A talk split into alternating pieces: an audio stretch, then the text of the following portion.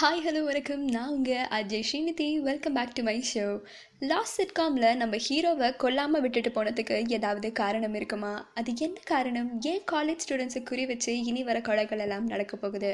அப்படி என்ன தான் கதையில் உணர வைக்க போகிறாங்க நம்ம ஹீரோவோட பெண் குழந்தை என்ன ஆச்சு? நம்ம ஹீரோவுக்கு அந்த கேஸில் இன்னும் ஏதாவது துப்பு கிடைச்சதா? அப்படிங்கிறத பொறுமையாக பார்ப்போம். நீங்கள் எல்லாரும் அவளோட எதிர்பார்த்துட்டு இருக்கிறது தான் ஹூ ஐ எம் அப்படியே ஸ்க்ரீன் பிளாக் ஆகி பிரைட் ஆகுது. கீழே ஸ்க்ரீனில் நைன்டீன் நைன்டி நைன் அப்படின்னு வருது. அதாவது ஒன்பது வருஷம் கடந்து போயிடுச்சு. எகைன் நம்ம ஹீரோவோட வீடை காட்டுறாங்க. அங்கே நம்ம ஹீரோவோட பொண்ணு சாப்பிட்றதுக்காக எதையோ எடுத்துகிட்டு இருக்காங்க.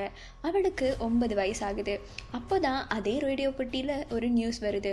மர்மமான முறையில் பல கல்லூரி மாணவர்கள் இறந்து போகிறாங்க அதுக்கு என்னதான் காரணம்? யார் இந்த கொலைகள் எல்லாம் பண்ணுறது அப்படின்னு அந்த ரேடியோ பெட்டியில் ஒரு நியூஸ் சொல்கிறாங்க நம்ம ஹீரோ அப்பாவும் அப்புறம் அவரோட மச்சானும் அந்த இடத்துக்கு போகிறாங்க அங்கே போய் பார்த்ததும் பயங்கர ஷாக் இவங்க ரெண்டு பேருக்கும். எல்லா ஸ்டூடெண்ட்ஸோட கழுத்துலையும் அந்த ரெண்டு டாட்ஸ் இருக்குது எனக்கு என்னமோ இப்போ தான் இந்த கொலையெல்லாம் நடந்திருக்கும்னு ஹீரோ சொல்கிறாரு அவர் சொன்னதை வச்சு சிசிடிவி ரெக்கார்டை எடுத்து போட்டு பார்க்குறாங்க. அங்கே இன்னும் ஒரு பெரிய ஷாக் என்ன அப்படின்னா நைன்டீன் நைன்ட்டியில் ட்ரெயினில் அடிபட்டு இறந்து போன அந்த சின்ன பொண்ணு மாதிரியே தான் அந்த சிசிடிவி கேமராவில் இருந்த பொண்ணும் இருக்கா. அதையே குழப்பத்தோட கதை மூவ் ஆகுது. அப்போ தான் இந்த போலீஸ் டீமுக்கு ஒரு இந்தியன் சயின்டிஸ்ட் இன்ட்ரடியூஸ் ஆகுறாரு.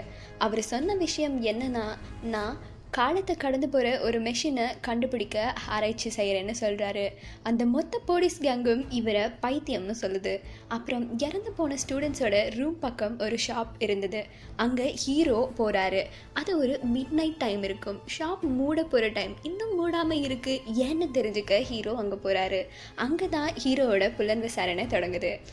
இந்த இடத்துக்கு எப்படி போகணும்னு பலி கேட்குற மாதிரி ஒரு பேப்பரில் அந்த கொலை செஞ்சவ எங்கன்னு ஹீரோ எழுதி காமிக்கிறாரு. ஷாப்போட ஓனரும் அதுக்கான வழி இப்படின்னு அந்த பேப்பரில் அந்த கொலகாரி இருக்க சைடை டைரெக்ஷன் போட்டு காமிக்கிறாரு. அதுக்கு அந்த பொண்ணுக்கு தெரிஞ்சிருது. நம்ம ஷாப் ஓனரை போட்டு தள்ளிட்டு நம்ம ஹீரோ கூட சண்டை போட்டு நம்ம ஹீரோவை ஒரு ஃப்ளைட்டில் வச்சு தூக்கிட்டு போயிடுறா. அப்போ தான் நம்ம ஹீரோ கிட்ட சொல்கிறா இதெல்லாம் நான் ஒரு நல்லதுக்காக தான் பண்ணுறேன் அப்படின்னு சொல்லிட்டு ஹீரோவை ஒரு கடற்கரையோரமாக தள்ளிவிட்டு ஃப்ளைட்டும் கீழே விழுந்து வெடிச்சிருது. எல்லாரும் அவ செத்து போயிட்டா அப்படின்னு சொல்கிறாங்க ஆனால் நம்ம ஹீரோ மட்டும் அவள் இன்னும் சாகலை உயிரோடு தான் இருக்கா அப்படின்னு சொல்கிறாரு அவருக்கு பைத்தியம் பிடிச்சிருச்சு போல அப்படின்னு சொல்லி அவரை வேலையிலேருந்து நிறுத்திடுறாங்க. சரி சரி சீனை கட் பண்ணி ஓப்பன் பண்ணால் எகெயின் ஒன்பது வருஷம் ஓடி போயிடுது நம்ம ஹீரோவோட பொண்ணுக்கு பதினெட்டு வயசு ஆயிடுது இப்போது டூ தௌசண்ட் எயிட்டில் இருக்கோம். ஹீரோவோட பொண்ணு வளர்ந்துட்டு நம்ம போலீஸ்கார மச்சான் தான். சீன் நகர நகர விறுவிறுப்பாக கொடுத்துட்டே போகுது. நைன் இயர்ஸ்க்கு அப்புறம் அதே மாதிரியே காலேஜ் ஸ்டூடெண்ட்ஸ் இறந்து போகிறாங்க அதே மாதிரி தான் கொலைகள் எல்லாம் நடக்குது. அந்த கொலையெல்லாம் நடந்த அப்புறம் ஹீரோக்கு க்ளூ கிடைக்குது. அது என்ன க்ளூ அதில் இருந்து கதை எப்படி போக போகுது அப்படிங்கிறத பொறுமையாக பார்க்கலாம். இந்த சிட்காம்லையும் உன்னிப்பாக கவனிச்சிங்கன்னா தெரியும். அந்த ஷாப் ஓனரை கொண்ட அந்த பொண்ணு நம்ம ஹீரோவை இப்போவும் கொல்லாமல் விட்டுருக்கா. அப்படியே என்ன தான் இருக்கும் என்ன நடக்கும் அப்படின்னு யோசிச்சுக்கிட்டே இருங்க.